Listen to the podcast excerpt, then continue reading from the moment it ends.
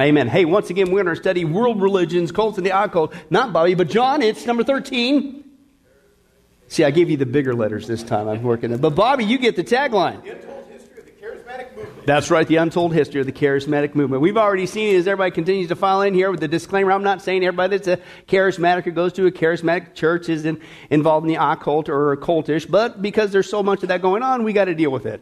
All right? We saw that the uh, movement is nothing new. They dealt with that back in the early church. It's just rehashed today. The gibberish, not the genuine gift of speaking in known languages, i.e., tongues, that's nothing new. That's been going on for a long time.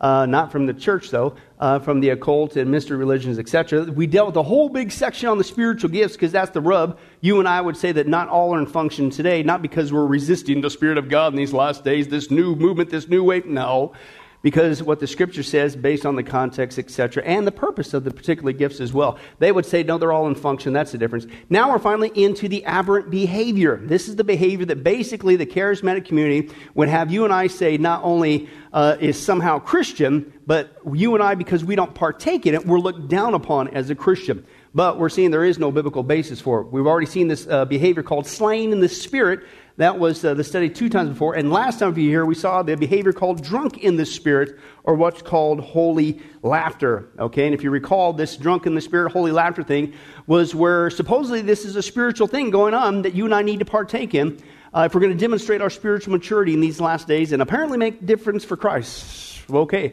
But anyway, they actually literally walk around, as you saw the video clips, walk around acting like they're drunk. They're slurring their words. They have to have people holding them up and things that nature. And, and it's not just laughing, it's just uncontrollable laughter, jumping up out of their seats, falling on the ground. And, and so, and again, remember what the phrase was? We saw there was what? No biblical basis for that whatsoever. Shocker. Okay, but what we saw is they, t- they take Christianese, we're going to see it again tonight, they take Christianese and they slap it on behavior and somehow that makes it Christian. Right? We saw that again. It's in the Spirit. Okay, drunk, slaying the Spirit, drunk it in the Spirit. It's not just laughter, it's holy laughter. Well, I guess that makes it holy. I guess that makes it from God. No! You can slap a label on it all you want. Okay, that doesn't make it good. Right? You could say fried chicken, but it's still evil. Right? You could say boiled chicken, it's still evil right? Do whatever you want with it, okay? It's still evil. Fry it, cook it, slap it, chap it, whatever you want to do. But anyway, but seriously, he's like, what? And that's what they do. It's like, well, it's, it's in the spirit. So, well, and again, now this is what we're going to get to tonight. Okay, first of all, we saw that this drunk in the spirit, by the way, drunk is what? Drunkenness is a sin. And not only is there no biblical basis for that, okay, but uh, why would God have us emulate a behavior that he calls sin? Doesn't make sense, okay? And that's what we saw, okay? Do we have holy adultery? Do we have thievery in the spirit? No. Right? Why would you want to emulate a, a sin, drunkenness in the spirit? Okay, but God doesn't ask us to do it. It's not. Now, what I want to answer tonight before we get to this third one, this third aberrant behavior, and we still got several on the list to go, uh, is okay, to answer hopefully this question. You've been hearing me say this, and I want, I want to deal with the whole study with this third option because you're going like, well, this, these people are doing it. There's no biblical basis for it. It's certainly not from God. They want to make it sound like Christian with in the spirit and holy, and somehow it makes it right, and it doesn't. What is it? Because they're doing it. Well, again, you've heard me three different things. I think a lot of it is chicanery. It's a bunch of baloney. Okay, stage show, if you will. Uh, however, I do think a lot of it's learned behavior. I might even add this word, uh, if you will, Christian peer pressure. Right? You better do it. You don't want to look like a fool. Everybody else is falling down. So I think a lot of that, I really do. I think a lot of it is that. Okay, however, you always invariably have those people, no, you don't understand, Ron. You don't, you know, read, stop looking at me like that. You weren't there. Because I'm serious, man. I, I felt the alligator tears, man. That was real. I mean, I, I literally had this jolt. And, and it's just, you can't tell me that was baloney, that was make believe. Nobody touched me and I fell backwards and all that stuff. I felt something, quote, spiritually. That's the one I want to deal with tonight before we move on. Because that always, you can bring out, it's not biblical, the Bible doesn't say it, and it's a bunch of baloney or learned behavior and say, oh, yeah, but. Okay, so we're going to deal with the yeah, but tonight, okay? Now, and you heard me say the last couple studies, I'm not saying you didn't have a spiritual experience. It doesn't mean it's from the Spirit of God. I'm not saying you didn't feel something. I'm not saying you didn't have a, quote, spiritual encounter. It doesn't mean it's from the Holy Spirit of God. In fact, what a lot of researchers, myself included, taking a look at this, knowing the occult and having come out of myself, New Age and Hinduism, Eastern mysticism, most of us would say that what you're dealing with, if there is a spirit involved, first of all, it ain't the Spirit of God. So what's your only other alternative? is something satanic. And really, what it is, it's a what's in the Hinduism is called the Kundalini spirit. Okay, and that's what our whole study is going to be on tonight the Kundalini spirit. Okay, now let's take a look at this. Kundalini, of course, that word means coiled one. Well, what usually is in a coil? Snakes, okay, because we're dealing with a serpent deity, which is not good, okay? Uh, Hinduism refers to this as a form of, quote, primal energy, or again, what they call Shakti. Remember that with the Shaktipat? That's when the guru takes the energy, the Shakti, and puts his hand on your head, just like they do, okay, and transfers that energy uh, to the person. This is straight out of Hinduism. Okay, they believe that this Kundalini is coiled, okay, at the base of the spine, right? And that when this thing becomes activated, right, it moves up the body through what's called the chakras. How many of guys have heard of that? If you ever watch Obi-Wan Kenobi, okay, or, or those, they're big on this because it's, it's New Age. New Age, a lot of New Ages we saw in our 12 week study, okay, is a lot of it is based out of Hinduism, okay? But basically, it leads to the chakras. So the chakras, they believe, are the different, it starts with the kundalini at the base. We'll get into this in a second, I'll show you. Gets to the base, okay, towards the spine, and then works in these different power points, supposedly called chakras, okay, uh, that travel through the body. Now, the belief is that this kundalini is supposed to be a quote divine force. So there is a spirit behind it, but it's not from God. Okay? And again, it's at the base of the spine. It needs to be awakened, and once you awaken this thing, again, it uncoils and it goes through your body and it pops out your head. And that's when you, quote, get to have mystical experiences. Okay, but uh, let, let, me show you basically a picture. As you can see here, this is basically with your chakras, right? But it starts at the base there, as you can see. That's supposed where the kundalini works up through that center channel with the chakras. They call that the nadi, the whole channel. Okay, but the ultimate goal is it's got to work its way up. It's got to uncoil and like a snake, and it's, uh, you know a spiritual energy, and it's going to pop out your head. It's going to elevate. You guys probably heard this term, the third eye, right? It's Hinduism, right? And so it's going to it's going to illuminate, quote, the third eye. And at that point, man, you got all kinds of mysticism, you got experiences, you got visions, all that stuff. And it has nothing to do with the Spirit of God.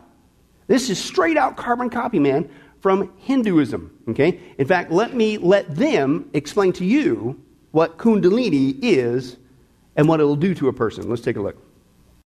The Kundalini process represents a higher consciousness in mankind. Kundalini is the name of a dormant potential spiritual energy force in all humans, and it is situated at the root of the spinal column. In the masculine body it is in the perineum, between the urinary and excretory organs. In the female body its location is at the root of the uterus, in the cervix. To awaken Kundalini you must prepare yourself through many challenging life experiences, or long intense yogic techniques such as asanas, pranayama, kriya yoga and meditation. Then, when you are able to force your prana into the seat of Kundalini, the energy wakes up and makes its way through the central nervous canal, to the brain.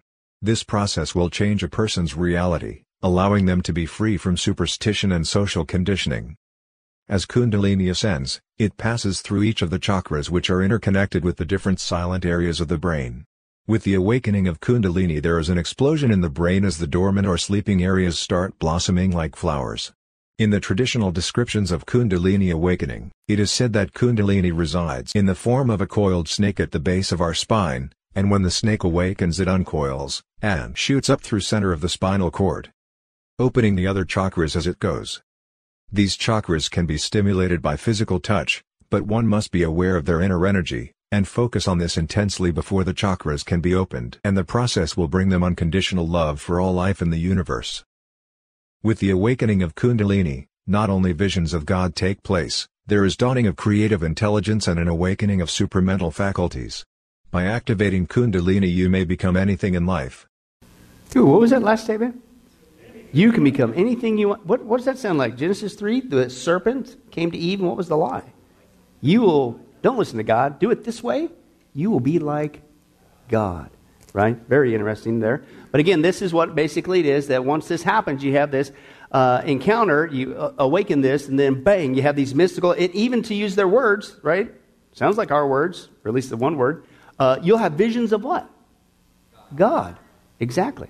But what God is it? Who's God? Is it really from God? Don't think so. It's Hinduism, okay? Now, the whole point is this so that's the Kundalini spirit, okay? Now, what we're going to focus on, and I want to show you that you got carbon copy. You basically, in a nutshell, and I'm going to demonstrate it to you, You got this Kundalini spirit and all these experiences. You got the charismatic movement with all these aberrant experiences that they say basically it's carbon copy. I'm going to demonstrate it to you. And all they've done, the charismatic movement, knowingly or unknowingly, they've just changed the names. They've changed the Hindu names, put some Christianese on it, and somehow this is what you and I need to be doing. It's carbon copy, straight across. We'll demonstrate that tonight. But the issue of the Kundalini spirit, okay, so that's their theory. It's there, and this is what can happen. Well, the challenge is, is they, they say, well, how does that happen? And basically what it's called is a Kundalini awakening, right? You have to awaken. It's there, the potentiality's there, they say, but it ain't going to do you no good until you, quote, awaken it. Okay? Well, that's the question. Well, how does that happen? Well, pay attention to how Hinduism teaches you awaken the spirit so you can have all these visions and experiences and ecstasy. Remember, always, oh, I just, I love everybody in the universe. You know, and all that stuff. Okay, but anyway, right? Kundalini awakens may happen through a variety of methods. Now, pay attention to the methods, right? How do you awaken this serpent thing and get all these experiences? Many systems of yoga. Ooh, that's interesting. We'll get into that again a little bit. Yoga, you can do it, right? Because yoga, the different postures, yoga means to yoke. You're yoking with the Hindu deities, and through these physical postures that you're emulating, you're getting yourself into an altered state of consciousness. That's one way to awaken, they teach, the Kundalini uh, spirit. And then it takes off, pops out through your head, so to speak. Right? Uh, meditation, right? Breathing exercises, right? Uh, the chanting of the mantras. What's that? That's a phraseology that you repeat over and over and over and over until it literally becomes mindless. Remember the Hare Krishnas? And they're repeated over and over. Hare Krishna, I'm not going to repeat it, it's blasphemous. But it, over and over again? Right. Because why? Because whether it's meditation, whether it's breathing, whether it's repeating a phrase over and over again, uh, and th- yoga, physical movement, repetitively, nonstop, those are all techniques that will get you into an altered state of consciousness. That's how you get to unlock, they teach you this Kundalini awakening, right? It's there, but it ain't going to happen until you get into this altered state of consciousness, right? Now, also, just again, another technique, these usually take some time, right? You got to meditate for a long time. You got to repeat that mantra for a long time, right? You got to go through all the yoga postures and stuff for a long time, right? But eventually you can get there and unlock this Kundalini spirit, right? Now, there's another way, we saw this before, is it's called, again, uh, with the guru, the Hindu guru can place his hand on you, on your forehead, and he could transfer just like that the Kundalini awakening. It's called the Shaktipat, right? Is what they do. So that's kind of like, if you will, we saw before, it's like the shortcut, right? So if you don't want to spend all that time trying to get an altered state of consciousness yourself to unlock the snake, okay, go to the guru and he puts his hand on you, boom! And the Kundalini awakens just like that. Now, again, what's this starting to sound like? Folks, I'm just, this is straight out of Hinduism. I'm just going hit. I'm telling you, the terminology has changed. That's all it is. And we're being duped. Now, here are, and this is secular resources, right? This is Hinduism. Here are what they report that when a person experiences an unlocking of the Kundalini, right? Now, if I didn't tell you what I'm about to preach, you'd think I'm reading off these people that are saying in the charismatic church that we're missing out on. But this is what they say. Here's what will happen you will have enlightenment, bliss, feelings of infinite love, quote, universal connectivity, euphoria, energy rushes or feelings of electricity circulating through the body, involuntary jerks, tremors, shaking, itching, tingling, crawling sensations, especially in the arms and legs, intense heat, visions, sounds. In fact, if you go to some of those, I, I don't recommend, some of those uh, uh, so called revivals, healing revivals, that's typically what they say. Oh man, my hands are hot. That must be the Spirit of God here to heal people. And what? God can heal people. We saw that before. But it's just interesting that intense heat, sweating the palms of the hand, that's happened when the Kundalini gets awakened. Okay? Uh, visions, sounds, trance-like state, altered states of consciousness. Okay? So again, if I didn't tell you that was Kundalini, I read through that list, what would you think? Oh, that's a Benny Hinn crusade. Yeah? That's why you pay your big bucks to go there to get this experience.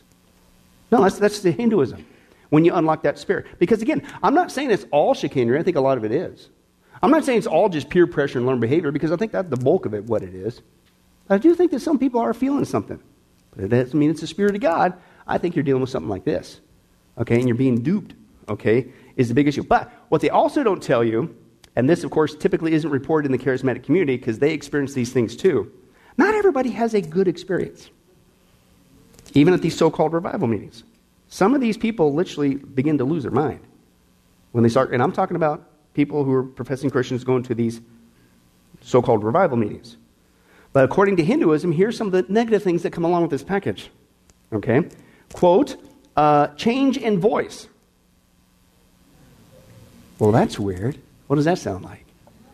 Sounds like a possession aspect, right? Change in breathing, diminished control over sexual desire, emotional upheaval, unwanted or repressed feelings or thoughts, headache, migraine, pressure inside the skull, pains in different areas of the body, disrupted sleep pattern, uh, insomnia, or the reverse oversleeping. And I had to push this one here, and it's on their list, I'm not making it up vegetarianism or veganism. That's interesting. I kind of thought, well, why would that be pushed? Right? Well, back when, again, as you guys know my testimony, we talked about this in Hinduism, in Buddhism, in the New Age studies that we already went through. Right? And if, you, if you're watching online, you haven't checked those out, go back to the website, get them, or get, get the new app. Did you guys know the new app's out? Yeah, get the new app. Just type in, that's right, Billy Crone. That's right. Try to spell it correctly. I know it's rough, right? Billy Crone and Android, Apple devices, it's out. and Have fun. But you can get it on the app too, right? But anyway, so my point is, we already dealt with that. But uh, when I was in New Age, there was food restriction. That another way to get into an altered state of consciousness to kind of speed things up, you need to have basically a vegetarian diet. Now, if somebody wants to eat veggies the rest of their life, more power to you. I'll, I'll have your bacon. Thank you very much. That's more for me. Okay, but anyway, but this, the scripture says what? God says you can eat meat. So, people, if you want to do that, if that's your choice, okay, go for it. But the moment you say that I'm doing something sinful wrong, you just call God a liar.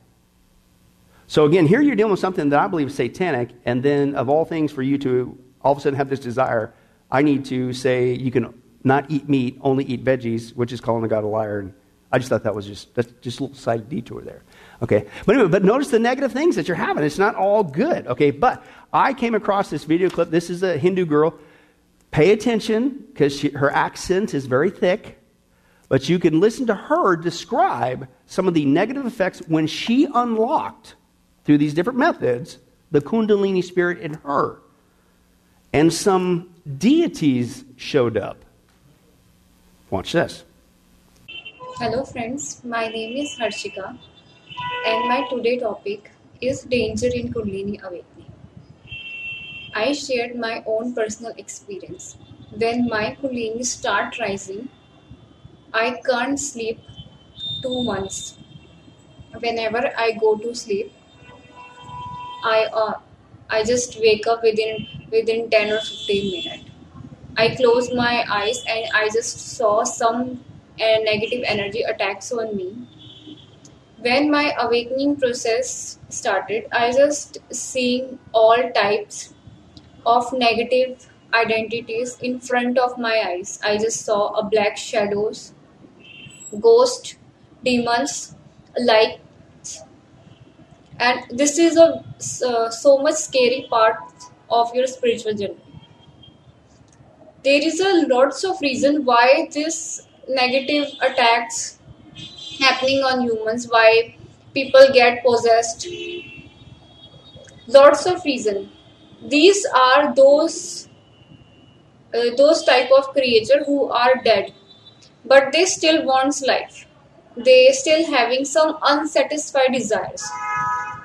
They looks like so clouded fog like appearance they can enter anyone in animal in human anyone and the fourth type of ghost is Kalana, the black serpent. This is a serpent mostly attacks on those people who just start awakening their spiritual process. This this is uh, de- uh, this is witchcraft and black serpent are not attacking on normal humans.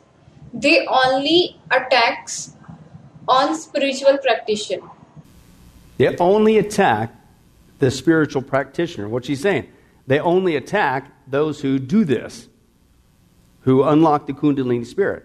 Right? Notice it's not always euphoria. It's not always wow, this amazing vision. I just love the universe. Right? Well, and those are her pictures, not mine. Overlaying it. That's the picture she picked. That looks like demonic stuff. And she even admitted that it opens up kind of like witchcraft stuff. That's straight from the Hindu. I'm not making this up, right? That's what she said. In fact, they said this listen to this. The awakening may cause, this is direct quote, may cause spiritual distress and a quote, total breakdown resulting in a massive life crisis. Yeah, let's all get together.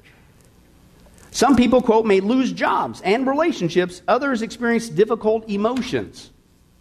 Yeah, if that's showing up, it's going to cause that. That's what demons do.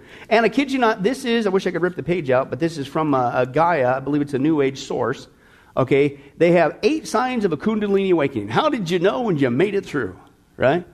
Number one on their list, I'm not joking, joking. It says this quote, quote, things are falling apart and you may have a nervous breakdown. What?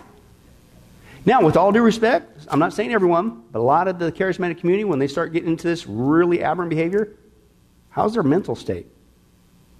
Kind of gets out there, man. Okay? But again, we're not talking that. We're just talking straight Hinduism. Starting to be interesting parallel. One Christian woman, she describes her pre Christian experience. Obviously, before she was saved, she got involved in, in this stuff, uh, you know, to try to get into an altered state of consciousness, meditation, and all that stuff to unlock the Kundalini. She says mantra meditation is so very seductive because it generates a very powerful, seemingly supernatural experience that can make one feel as if they are actually encountering, her words, God. She said, The first meditation I ever did was at age 20. It left me utterly convinced I experienced, quote, the presence of God. She's not even a Christian at that point. In hindsight, I believe that this encounter was truly supernatural. The problem is, it wasn't from God. What's the Bible say? She says, 2 Corinthians 11 14. Satan masquerades as an angel of light. Doesn't always show up as a giant boogeyman, right? So she says, Are you serious? Satan would actually pretend to be God, or, right? She says, Of course. She goes, In fact, I wonder how many times he tricks people into thinking they're, quote, encountering God, okay, giving them, a, quote, an experience, and it's all designed to turn them away from God. The spiritual experience achieved through this type of meditation and this stuff we're talking about is undeniably real. Again, there's, you're going to have a spiritual experience, but it's not from God. Satan uses this to lead people away from God. She says, unfortunately, many Christians believe that Satan and his minions are only involved in Ouija boards and spirit mediums, and they are. And she says, of course they are. But she goes on to say this it's inside the church where I think he does his best work because it's in these so called safe confines. You oh, know, he's not here. How could he be here? It's inside these, quote, safe confines of the church that he deceives people through false doctrine. He tempts them with experiences, personal revelations, and so called secret knowledge. He doesn't show up as the visible boogeyman in pew number nine. He shows up by promoting falsehood, leading people away from God. Interesting. In the church. And again, I believe that this is exactly uh, what's going on because this is the core, the premise of the charismatic movement. It's not about go into all the worlds, right? Matthew 28, what's the Great Commission say? Go into all the world and make people have goosebumps. No, go into all the world and make people uh, act like they're drunk. No, go into all the world and have people fall over in a trance like state for hopefully a long time. No, go into all the world and have people roll around and do all this weird stuff, involuntary. Go into all the world, Jesus says, and make what? Disciples. Disciplined learners. Learners of what? learners of God's Word. Why? Because when you know God's Word, you can't be fooled. In fact, that's why God says, don't trust everything that comes along and says it's the Spirit of God. You need to put it to the test. Open your Bibles to 1 John, right? 1 John chapter 4. Let's take a look there, right? Because that's again the premise that, oh no, this is the Spirit of God. And that when you and I begin to test that, when we question that, when we ask questions about it, we're like, how, you just don't know what you're talking about. Well, God says, no, you need to test that. Because not every spirit is truly the Spirit of God. And my premise is much of this behavior, I think, if you are experiencing something spiritual, it ain't God. We know that biblically. It's a Kundalini spirit. This is warmed over Hinduism, man. You're being duped. But First John chapter 4, uh, let's just read verse 1 through 3. It says, Dear friends, do not what? Believe every what? Spirit. So, do we have the right to question this behavior? Of course. God commands us to. In fact, He says to what? Agree with it. Otherwise, you are a, a person of old fuddy. You're a fundamentalist. You're the spirit of religiosity is all over you. How dare? He says, no, test it. Why? Because there's an enemy out there who's to dupe you. That's what he says. So put the thing to the test. Test the spirits. Why? To see whether or not they're from God, which presupposes, guess what? Some of them are not. Right? Because many false prophets, how many? Many have gone out in the world. That's what Satan does to deceive people. This is how you can realize, they've gone out in the world, this is how you can realize the Spirit of God. Every spirit that acknowledges that Jesus Christ has come in the flesh is from God. That's sound biblical doctrine. Where do you find out that Jesus is God? How do you know that that's a true statement? In the Word of God. So anybody who, you know, is, uh, uh, uh, uh their belief is according to the Word of God, okay, that's in, it's from God. But he says, what's to the contrary? Every spirit that what? Okay, that does not acknowledge, in, in other words, you can't find it in the Scripture it's what? That's not from God. This is the spirit of the Antichrist, i.e., the opposer of Christ, that which opposes Christ, which you have heard is coming and now is already in the world. So God says, of course, we, by all means, you better test the spirits because Satan's out there. He's already out in the world, right? And he knows that he's been duped. He's headed for the lake of fire. He's the big giant loser. He's the ultimate loser, the big loser, right? He's, okay. And, uh, and so guess what? So he's so evil, he's seen how many people he can take down with him to heaven, right? So what's he do? He can't change the fact that there is a way out of this mess through Jesus Christ. So what's he do? He tries to cloud it. He tries to get people away from this book, the one and only book on the planet that tells you the truth that will set you free, that Jesus Christ and his work on the cross is how you get out of this mess. How do you become a child of God and cease to be a child of the devil? And how you're headed to heaven and not to hell. It's right here. So Satan can't take away what Jesus did. Praise God. So what's he do?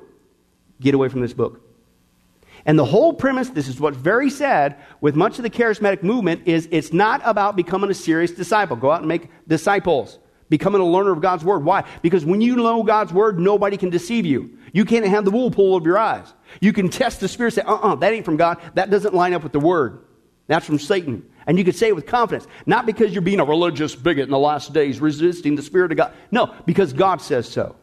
And because he warned me in advance 2,000 years ago, this kind of stuff would happen in the church, and I need to be on the lookout. I've got to have my nose in that book. But that's not the premise. The premise when you go to much of a charismatic service is super light on the Bible, if you even get that, but it's all about the show. It's all about experience. Now, you can't say that because that sounds really vain and unspiritual. So typically, what's it? It's the signs and wonders movement. That sounds great, doesn't it? Well, that's all it is. All the signs and wonders movement is basically what I see is a distraction from becoming a disciple. How about the incredible discipleship movement? Well, hey, that sounds like the Bible, Matthew 28, the Great Commission. But that's not what it is. Signs and wonders movement basically means it's all about experience, man. Give me an experience. I came last week, I had some goosebumps. Okay, I'm coming this week, you better put goosebumps on top of my goosebumps, right? Coming back. Uh, oh, if that wasn't enough, we're going to call some special speakers in who've got a special anointing that only they got which is completely unbiblical, right? And then they're going to really give you some goosebumps. You might even start shaking. You might, it's all, what? You're not coming to learn the word.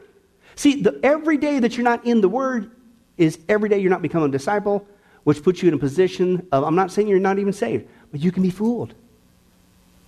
When you become a disciple, nobody can pull the wool over, your, eyes. Okay. Anyway, so that's what I really think is going on there with the so-called signs and wonders movement. Now, again, it's not just the signs and wonders movement, right? What goes with that is it's all about experience.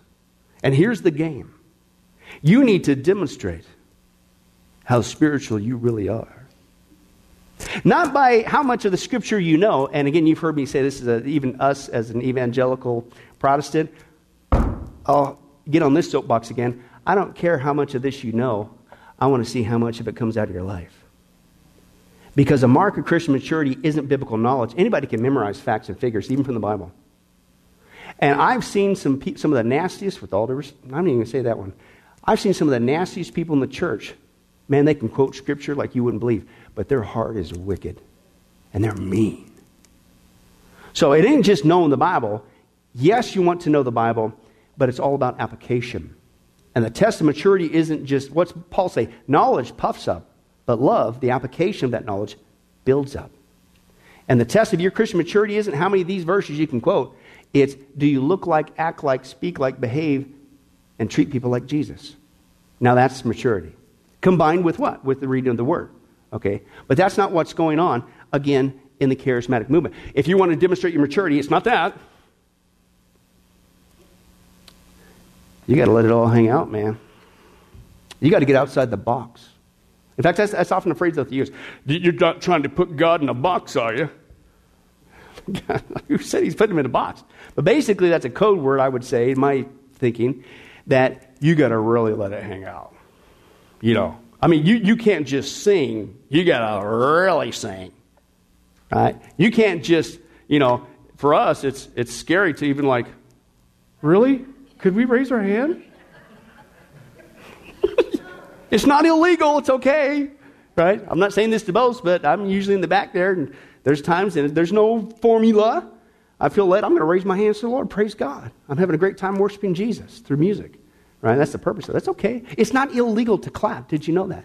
Although I do wonder if we're ever going to clap on time.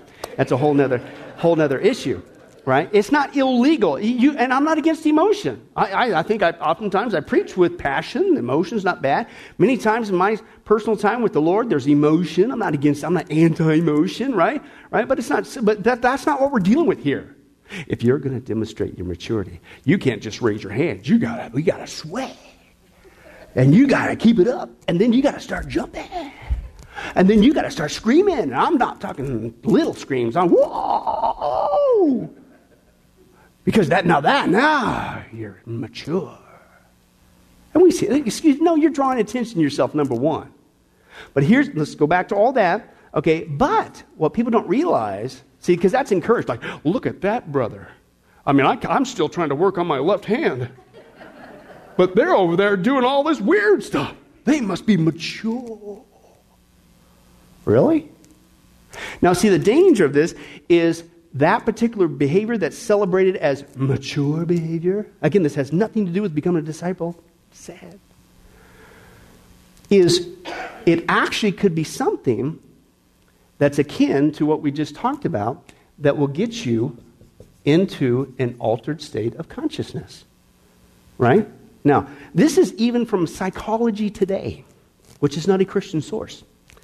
But they admit there's different ways to get yourself into an altered state of consciousness. And again, when you get into an altered state of consciousness, what pops out? Might be a spirit. Doesn't mean it's the spirit of God. Could be the Kundalini thing, right?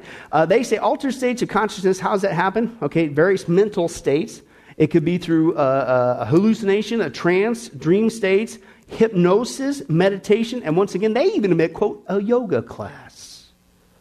Right? There's different ways to get into and altered state of consciousness. In fact, we also talked about this before. There's different ways that you can do that. You could also, one of the classic ways you can do that is through drugs. Drugs are not just taking a physical trip. Uh, you've heard me say this blue in the face. Been there, done that, which I wouldn't about the t shirt. Drugs are one of the quickest ways, if you will, like a Shaktipat. You want, you want instant spiritual experience? Take drugs. Now you're thinking, hey, this is great. No, you're opening up spiritual doors you don't want to mess with. The occult does this. Uh, the, the, even the American Indians, what are the, mescaline, peyote, why do you think they were doing that? Why would the shamanisms always ingest drugs? Because it puts them into a spiritual state, and they have these visions. Suppose the white buffalo appeared, and right? It's spiritual. So drugs are one way you can do that. Again, hypnotism, repetitive movement right? You just keep moving, whatever, and physically you're going to get into an altered state. Repetitive speech, we saw again with the Hare Krishnas, again with yoga, breathing exercises, meditation. You throw all that together, you're going to get into an altered state of consciousness. Now, again, we saw this, I think, in our third study in this. We're in part 13, I believe, tonight. So 10 studies ago, I shared this with you, but now in this context with the Kundalini spirit, let's take a look at the ways that the Hindus, the gurus, admit they get their disciples into an altered state of consciousness to unlock this Kundalini spirit. You're going to see it's a combination of this repetitive movement up and down, okay, with that combined with, I'll get to this in a second, music. Watch this.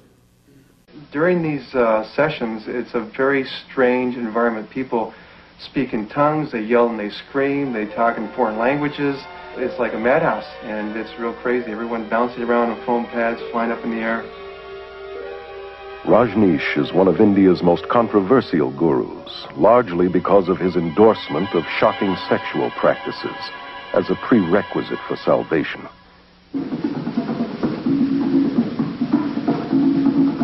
His brand of yoga, called dynamic meditation, is a New Age combination of Hinduism and psychotherapies. This exercise, involving rigorous breathing and hyperventilation, is designed to arouse the serpent force called Kundalini, which the gurus believe lies coiled at the base of the spine.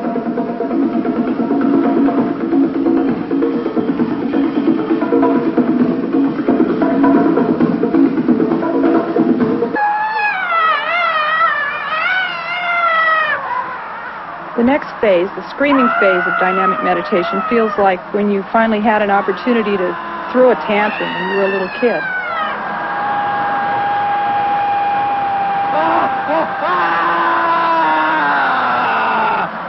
By the time you get to the third phase of jumping up and down and yelling who, you're hardly there at all.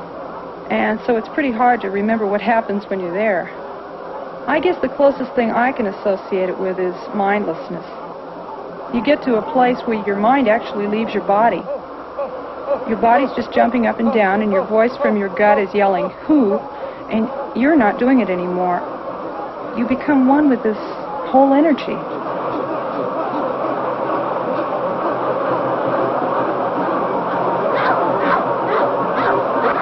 The next phase in dynamic is the quiet space. Someone yells, stop, and you've just been doing 30 minutes of intense catharsis. And what happens after being in such incredibly intense movement for so long is just a feeling of peacefulness and stillness. My mind actually stops, and I feel a oneness with the whole universe. Interesting. All right, so let's once again take a look at those parallels, what we just saw. These are different ways that the Hindus were to awaken the, and get an altered state of consciousness to awaken the Kundalini spirit. Let's take a look at what they do. First of all, repetitive movement and it was all combined with music, right? And over an extended period of time. That was stage one, right? You go to some church services, people are repeatedly running around, jumping up and down, swaying back and forth to the beat of so called worship music, right? Nothing wrong with worshiping Jesus, but what's going on here? Is, as one guy, so you're going to see in a video a second, is it really worship to Jesus or worship of worship music? But again, you keep this up, this movement, you're going to have a spiritual experience. Doesn't mean it's from God. Hindu's been doing this for a long time. Right? Second phase, they were asked to repeat forth a repetitive phrase or mantra over and over again until it literally became mindless. Right?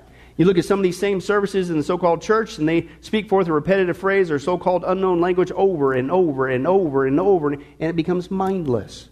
Exact same thing. Also, the Hindus, they shouted repeatedly over and over again, releasing themselves from reality, right? Some churches, they encourage you need to now shout, yell, scream over and over again. Let it all hang out, man. demonstrate your maturity. How wonderful over and over, right? And then the final phase, of course, they said all of a sudden a ceasing of all activity in order to feel a connection with the universe of the spirit, right? Exactly. And again, after a prolonged period of this so called worship atmosphere, church services, they got this repetitive movement, repetitive speaking, repetitive shouting, jumping up and down nonstop going on for a good half hour, 45 minutes, maybe even an hour. And then all of a sudden, what invariably does the guy on the stage say? Shh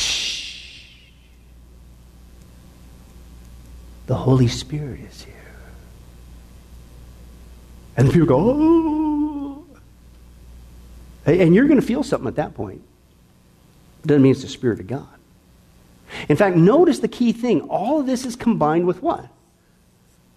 Music. Okay? Been sitting on this clip for a while.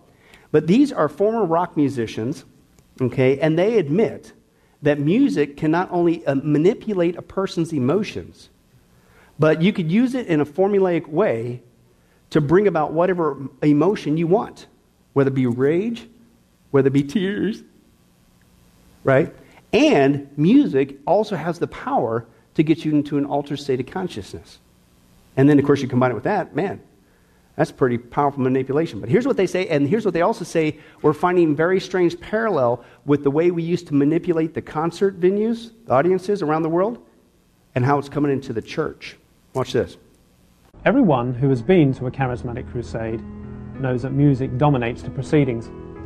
Few unfortunately realize why, for it is the music that is the source of the miraculous power, not the Holy Spirit. If the secular music world were to advertise their concerts as worship services instead of concerts, people would be insulted. Many would rightly ask the question, worshipping who? True biblical worship, of course, is devotion to God in all things. Charismatic worship is merely the worship of worship. To understand the effects of music more clearly, I spoke to two top professional musicians.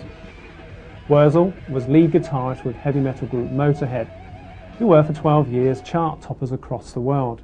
I also spoke to Rudy Dobson, a top session keyboard player, who has performed with some of the biggest bands and musical artists in the world, including the Bangles, Magnum, Billy Joel, The Truth, Foreigner, Paul Simon, Nick Kershaw, and the Bee Gees. Now a believer himself, Rudy talked to me about the effects of music on an audience and how, through careful planning, musicians manipulate an audience by creating the right emotional atmosphere. We talked about his transition from secular artist to Christian and how the techniques of the world music scene are now influencing the church by passing off emotional experiences as the anointing of God. Uh, different types of music will give different types of emotions. For example, if you're in a stadium and you're playing a heavy rock track, 99.9.9% of the time people will be jumping up and down and clapping their hands. If you're playing uh, a more serious track that's atmospheric and stuff, you'll probably find that they're waving their arms in the air very slowly and so on, according to what type of track it is.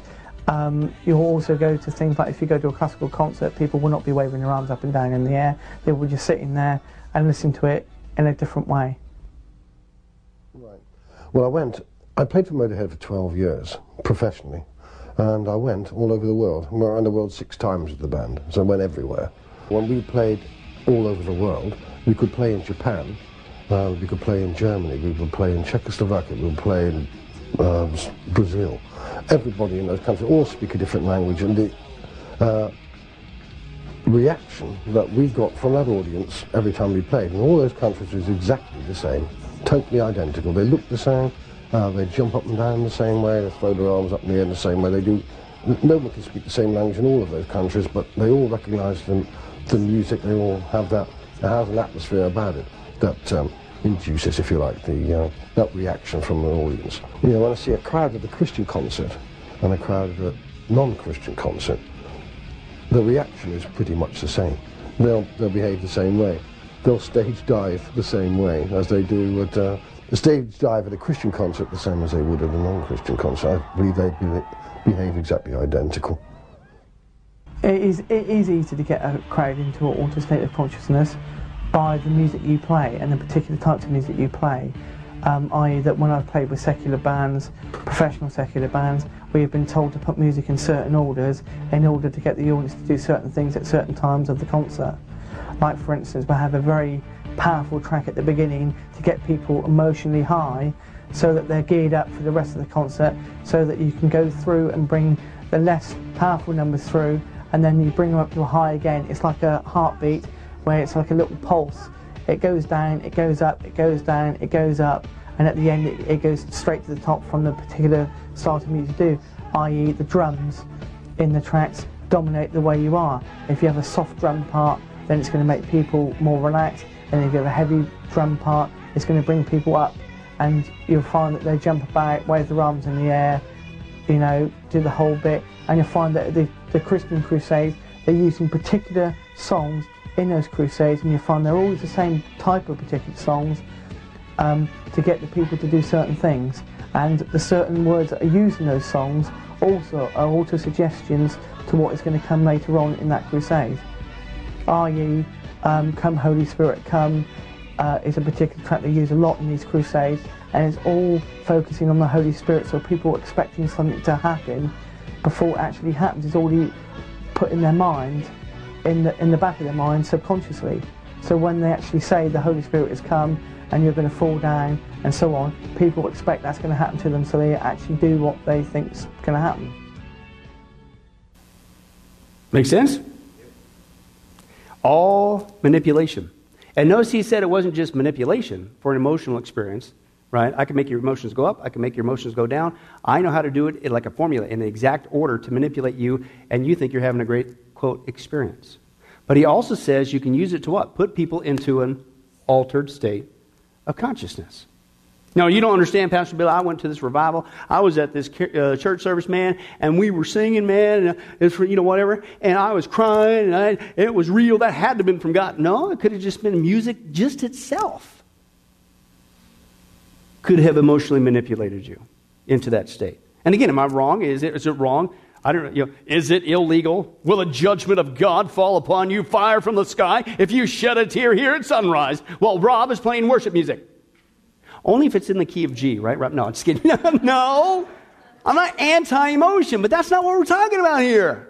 This is whooping up your emotions using music, even itself, as a manipulative tool. Even the secular people admit it. And they admit it, the same techniques are being used in the church to get you to think I'm having a spiritual encounter from God. No, you're not. Not necessarily. Okay, but again, that's just music itself. You combine the music with the same thing we saw the, the Hindus do, right? With the jumping up and down, the swaying, the repetitive, whatever, man, you, you, you're going to get into some sort of a spiritual state. And it doesn't mean it's from God. And again, when you take a look at this spiritual encounter, again, it's either what? What's the whole premise? Why am I spending time on this before we move forward?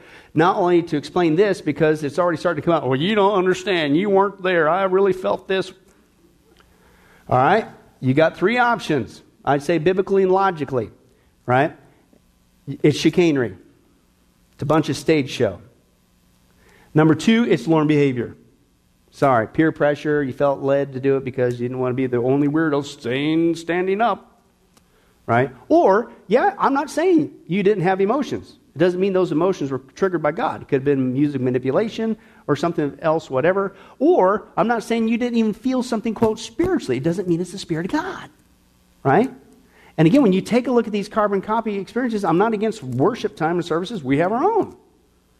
But that's not what's going on here. And again, typically when you go to these so called revivals, when you go to uh, much of these uh, quote unquote charismatic services, it is extremely low on this, on serious Bible study.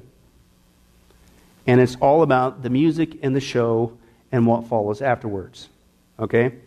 And so that's, that's the issue. In fact, now, those who are into this, getting yourself into an altered state of consciousness in the, the Hinduism, uh, again, with the, the mantras, the meditation, uh, yoga, what they're actually saying is, and this is something you need to consider, right? They admit that it isn't just you're unlocking this uh, kundalini. That's why you're experiencing all these, the jerking, the visions, the euphoria, or, or you're kind of going off the deep end, right?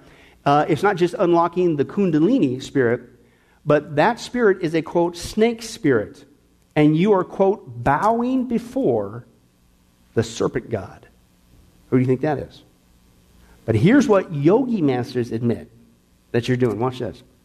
Recently, I returned to India and had the opportunity to interview yogis who train their followers through various physical and mental exercises, and I questioned them about yoga's transformation. I also asked Indian experts if the practice of yoga consciousness could be separated from its Eastern spirituality and used as physical fitness only. Dr. George Alexander, Associate Professor, author of Yoga, The Truth Behind the Posture. Today in the West, about 35 million Americans are into yoga, just seeing yoga as a physical fitness. Yoga is a Hindu word, yoga is a Hindu discipline to become one with the universal consciousness, which means become one with God. Which God? Brahma, the Hindu God. Dr. Victor Choudhrie, a leading cancer surgeon in India, is also a well-known lecturer and author of many books. The word yoga uh, in Hindi language means union, as simple as that.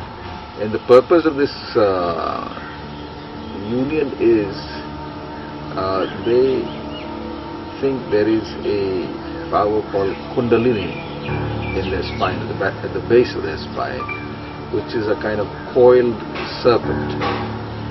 And the idea is when this uh, when this union takes place, this serpent is uncoiled and then it travels into their minds and uh, releases the third eye the third eye is uh, means the Shiva, the, the god Shiva. In Hinduism, the serpent is a very prominent deity or many people worship serpents. I have seen many snake temples or serpent temples in India. If you look at the picture of Lord Shiva in Hinduism, you see a snake wrapped around his neck. They believe that uh, the serpent power is in every person and the serpent power is sleeping in you. By practicing yoga, they awake that kundalini uh, power in you. Actually, kundalini is the uh, is a name for a cobra. So when the kundalini power is awakened, that goes up to the brain and awaken the psychic power. When the spirit of kundalini is uncoiled, there is a movement of body, serpent-like movement. So a lot of uh, original yoga uh, has serpent-like movement. You can see that. I don't think we can separate yoga, the practice of yoga, from the spiritual uh, into just a form of exercise because every form of the yoga movement derives from the serpent. And, and there's a root behind it. So when a person practices yoga, he's actually indirectly bowing down to the god of the serpent. In most cultures, the serpent is seen as a positive creature and worshipped for its wisdom. Only in the Bible is the serpent described as the Creator God's enemy, a usurper who wishes to take God's rightful place in the mind of mankind. In Hinduism, he is called the Kundalini and believed to be able to be awakened through yoga meditation and grant the practitioner an awareness of God, a stillness, a God consciousness. Hmm. Well, it's a good thing nobody in the church is messing with yoga. I mean, it's bad enough you're doing the same practices with the jumping up and down, the music, and the repetitive movement and all that stuff, and unlocking the kundalini, and that's where your spiritual experiences come from. And yeah, I wish I was making that up. I'm just here's just one headshot I've shared before. This is a quote church. And they're not only offering yoga classes, but again, they do the same thing the charismatic movement does. Remember? Oh, it's I know it sounds weird to you, slain or drunk, but it's okay because it's in the spirit. Okay, I know this uncontrollable laughter rolling around the ground looks kind of strange to you, but don't worry, it's holy laughter. Okay, I know yoga is straight out of Hinduism, right? And all that, but this is holy yoga. Again, just because you call it holy, just because you say in the spirit, doesn't make it holy or spiritual, i.e., from God. This is a church. And you know on their website, they don't just offer that. Oh, which, by the way, people say, well, I only do it for the exercise.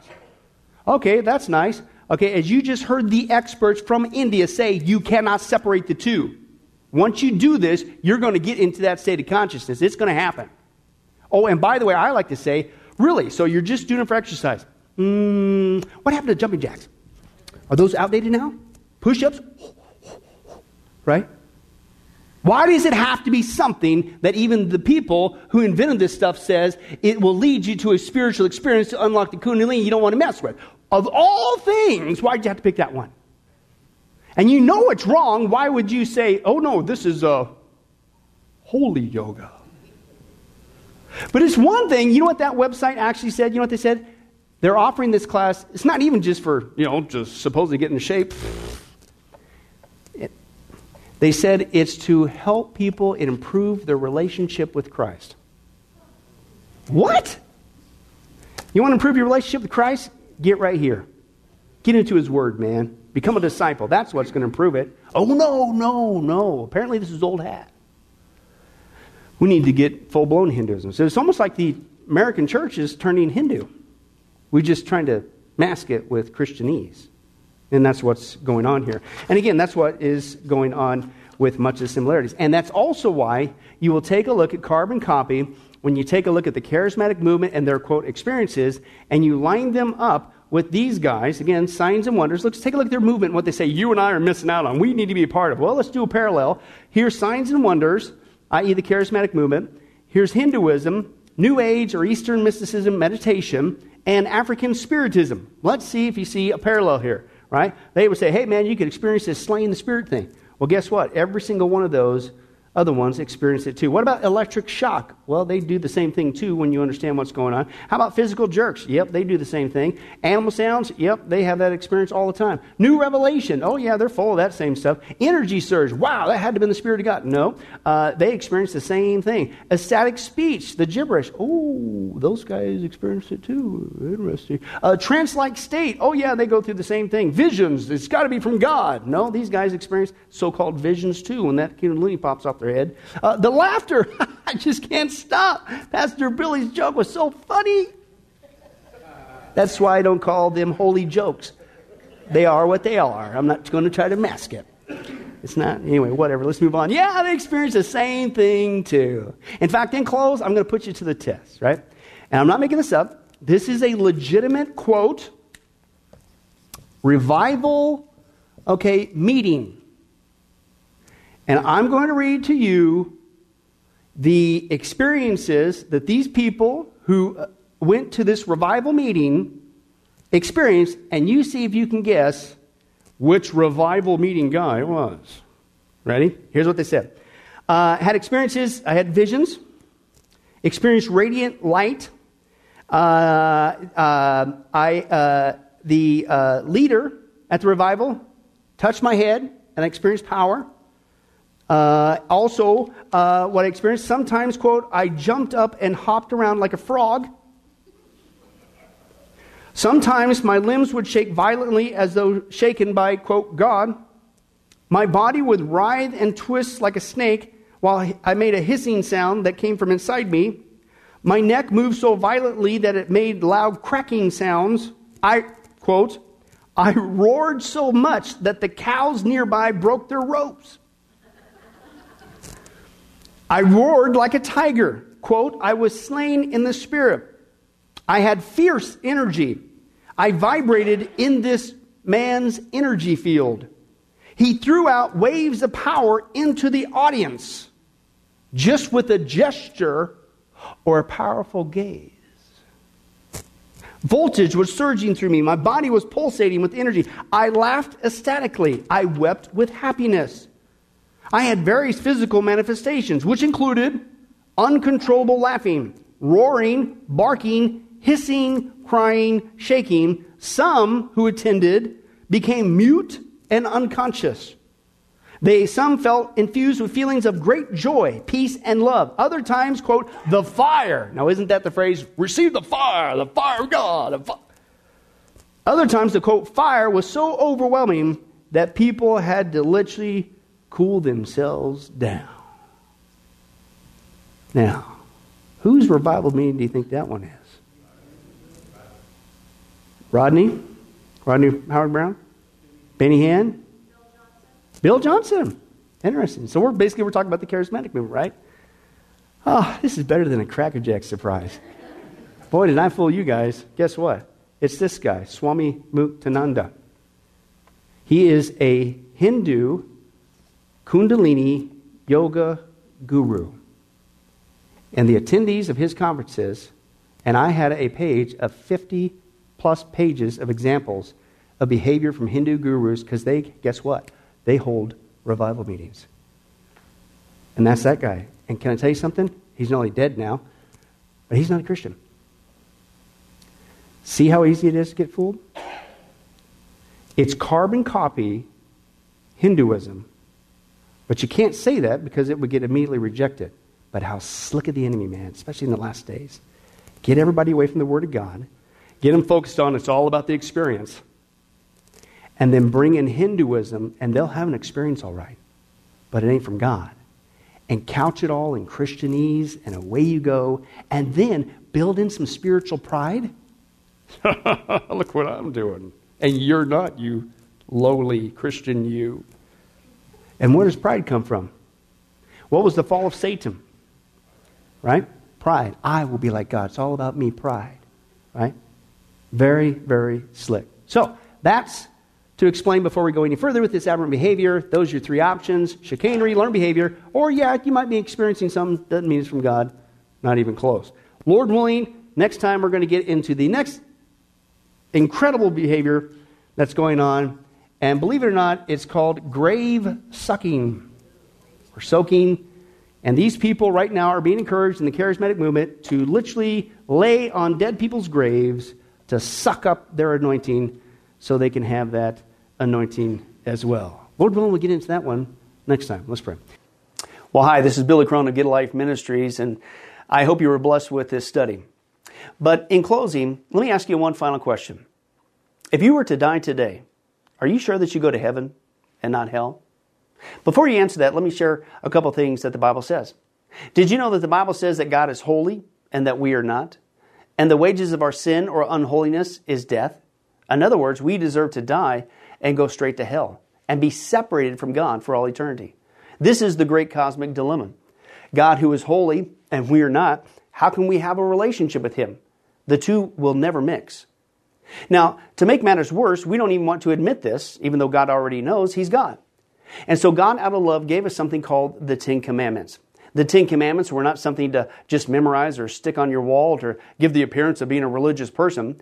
The Ten Commandments were God's divine x ray, if you will, into our heart and soul to reveal this truth that we need to admit. And that is this that God is holy and that we are not. We are disqualified for heaven. So let's take a look at that divine x ray that God's trying to get us to realize. Uh, the, the Ten Commandments, the, the ninth one says, You shall not bear false witness. That's lying. Okay? How many guys have ever told a lie? Raise your hand. Okay? Well, if you didn't raise your hand, you just did. You just told a lie because we've all done that. Well, that makes us a liar. The, another Ten Commandment says that you shall not steal. Don't ever take anything without permission. How many of you guys uh, have ever done that? Well, you guys already said you're a bunch of liars. All of our hands should have went up on that one. If we're being honest, God already knows. Folks, we've all taken something. We've stolen something, right? That makes us a thief. Another Ten Commandments says that you shall not use the Lord's name in vain. He's not just holy, even His name is holy. Hey, folks, let's be honest. If you can believe it, even the name of Jesus Christ uh, has been turned into a common cuss word. Well, the Bible says that's a sin of blasphemy. Now we're a, a blasphemer. The Bible says you shall not commit adultery. And Jesus said, here's his standard. Uh, uh, even if you look at another person with lust in your eye, you committed adultery in your heart. Wow, so now we're an adulterer. The Bible says you shall not murder. And you might think, well, hey, at least I haven't done that one. Really? Again, the Bible says that the sin of hatred, wishing somebody was dead, okay, that, that's the same thing. Uh, it's akin to the sin of murder. It's just you pulled the trigger in your heart, but God sees the heart. Hey, folks, that's just five out of 10.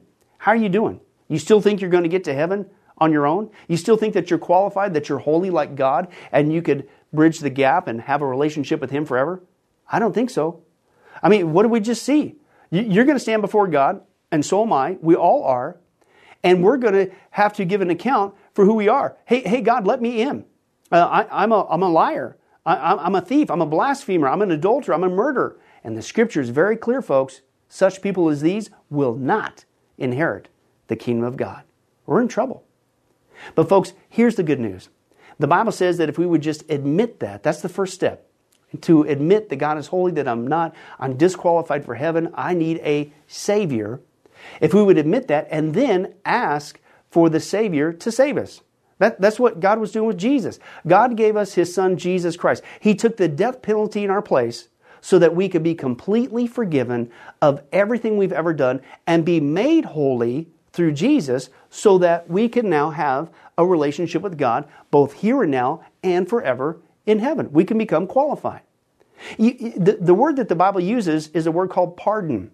That God is willing to pardon us of all of our sins and crimes that we've committed against him and disqualified us that disqualified us for heaven right and we've actually seen this work in real life uh, for instance uh, there's been people who have committed crimes gone to court the gavel's been passed the judge has said hey listen we all know you're guilty uh, you even admit you're guilty and uh, for your crimes you're going to not just jail you're going to uh, await in jail to go to the death penalty and did you know that there actually is a way that somebody could get off of death row? It's called a pardon. The one in the authority, the governor, can grant what's called a pardon for that person's crimes, and they literally can go free. Not because of something they did, because the deeds are already done, you can't undo it. Not because of they tried to clean up their act while they were stuck in the jail cell, because that doesn't change anything. But simply out of mercy the person who has the authority can give them a pardon and they can go free.